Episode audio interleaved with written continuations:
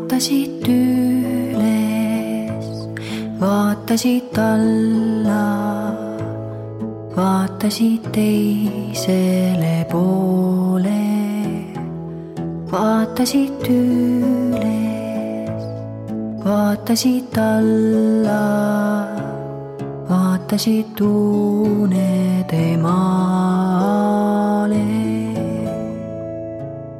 La la la la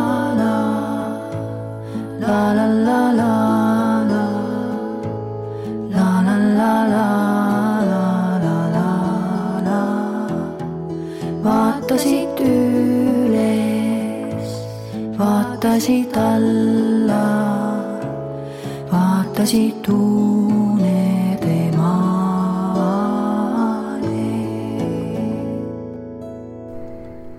tere ööd!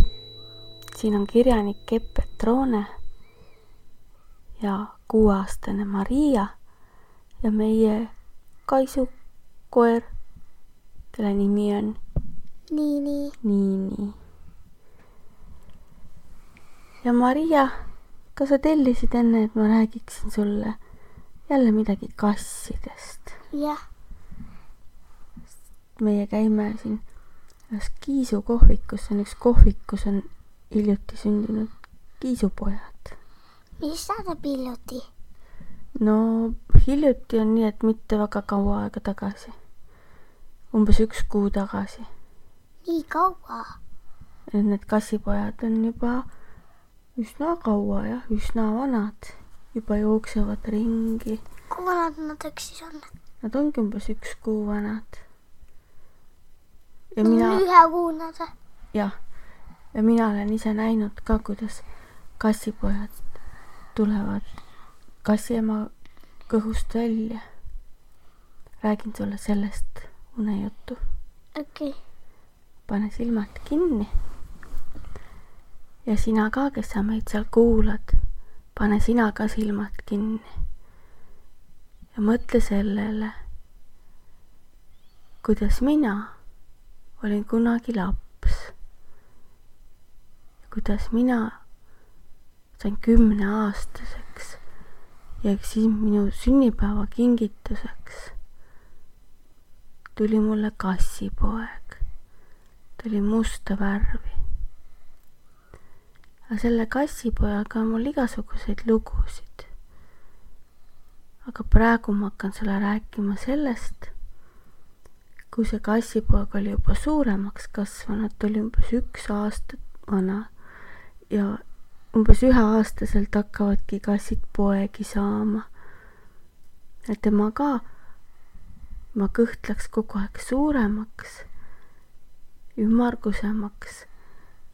Ja siis mul juba ema ütles, et oi, Massal on kõhus pojad ja nüüd me peame hakkama vaatama, et kuhu ta need pojad tahab tuua. Öeldakse, et poegima et kus Massa poegima hakkab. et hoiame silma lahti, et vaatame. ja siis me tegime talle näiteks sellise pesa, panime kasti sisse, et äkki ta tahab sinna hakata poegima. ja siis ema ütles ka seda ka, et tuleb hoida kappide uksed kinni, sest me ei taha, et ta kusagile kappi peitu poegiks vaat kui kass poegib, tal tuleb tegelikult ka natukene vedelikku välja, nagu selline märjaks saab kõik. inimestel samamoodi, kõigil nendel, kes on imetajad, kes poegivad ja sünnitavad, et na-, nagu natukene teeb see ikkagi märjaks ja mustaks ka ja siis ema ütles, et me ei taha et ta kappi niimoodi teeks. ja siis me hoidsime kõik kapi uksed kinni ja kogu aeg ootasime, et nii, et jälle üks päev läks ja ikka Massa selline ümmargune kõnnib ringi, aga ei ole ikka veel poegi sündinud.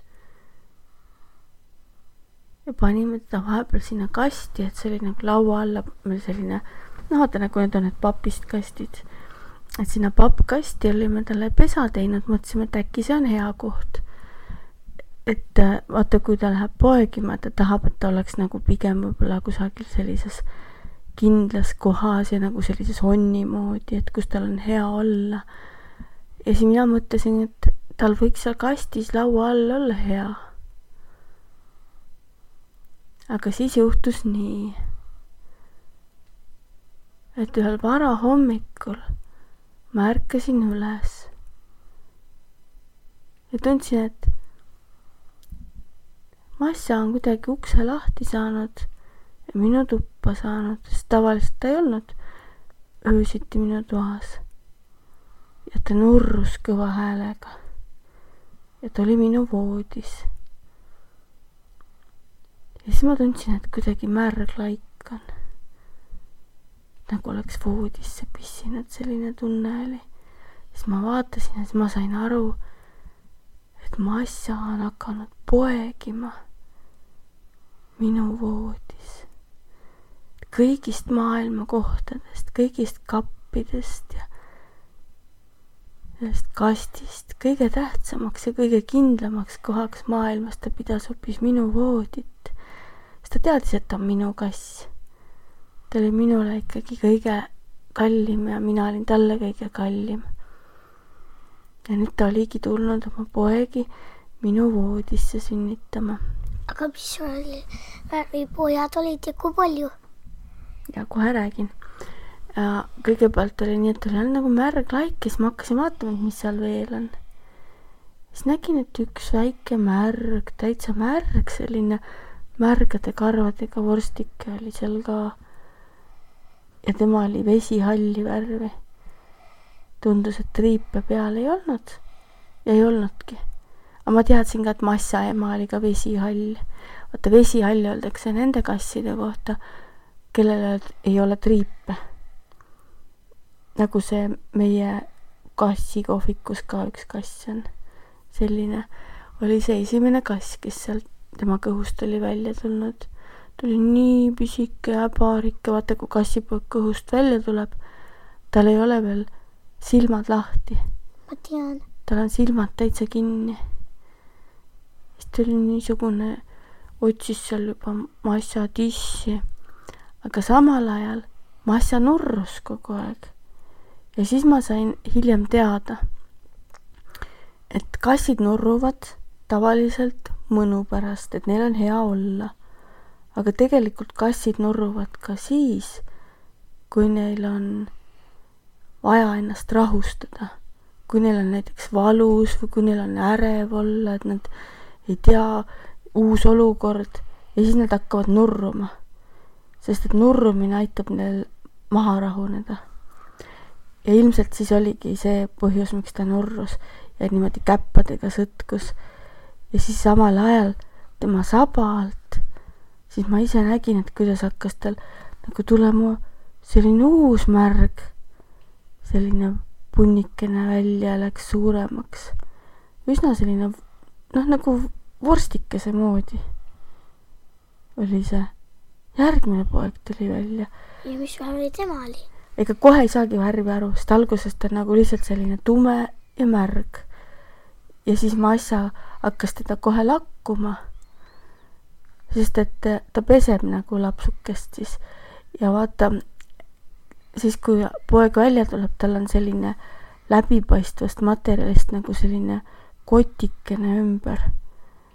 Öeldakse, et lootekott ja lastel on ka, kui need lapsed tulevad ema kõhust välja. ja siis Massa lakkus ja siis ta sõi selle lootekoti ära.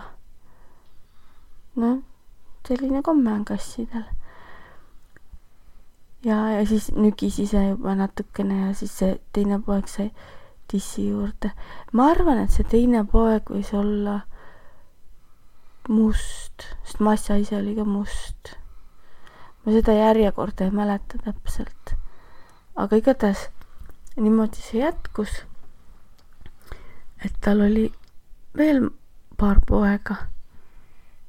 ja siis oli ka see, et keegi oli siiami nägu natukene. et võib-olla tema see, kes oli nagu nende kassipoegade isa, võib-olla tema oli siiam. sest et äh, olid sellised, siiam on selline, et on nagu valge ja käpad ja siis kõrvad mustad selline oli ka. ja siis ta jäigi sinna minu voodisse nurruma ja mõtlesin, et küll minul on tore kass. aga mis juhtus, kui palju poegi siis, kaks? minu arust oli esimene kord keli neli või viis poega. siis tal hakkasid olema uued pojad üsna sageli. Massal oli väga palju kordi poegi. aga kas te jätsite ühe poja endale? mõnikord jätsime, aga see, kuidasmoodi me Massa poegi küla peale jagasime, sellest ma räägin järgmisel korral. sobib? sest nüüd on juba uneaeg käes paneme silmad kinni ja mõtleme sellele, mis tunne võis olla ühel pisikesel kassipojal, kui ta oli seal kõhu sees ja siis ta hakkas välja liikuma nagu ujus, ronis uude maailma. ja siis ta kuulis, kuidas tema ema nurrub ja teda lakub. ja siis tal oli hea olla aga. kas ta sõi siis kiisukuja ära? ei söönud, ta sõi ära ainult selle lootekoti, mis tal ümber on ja kiisupojal oli hea tunne ja talle meeldis, kuidas ta ema teda lakkus. aga miks ta sõi selle ära?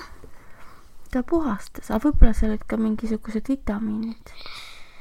aga kas loomad teise kiisukuja või sõi selle? samamoodi kõigil sõi ära. loomad on targad. ma arvan tegelikult, et seal olidki mingid vitamiinid ka sees. see kiisupojake oli nii rahul, et ta ema teda armastas. aga kas sa mäletad, kui nad said suuremaks kõike mäletan, seda ma räägin järgmisel korral. Võib-olla päris kõike ei mäleta, aga mida ma mäletan, seda räägin sulle edaspidi. aga nüüd paneme silmad kinni. kui nad juba pole pandud kinni, siis nüüd paneme, onju. ütleme head ööd. head ööd. vaatasid teisele poole, vaatasid üles, vaatasid alla, vaatasid unede maale. la la la la la, la la la la la. La la la la la la la la vaatasid üles, vaatasid alla, vaatasid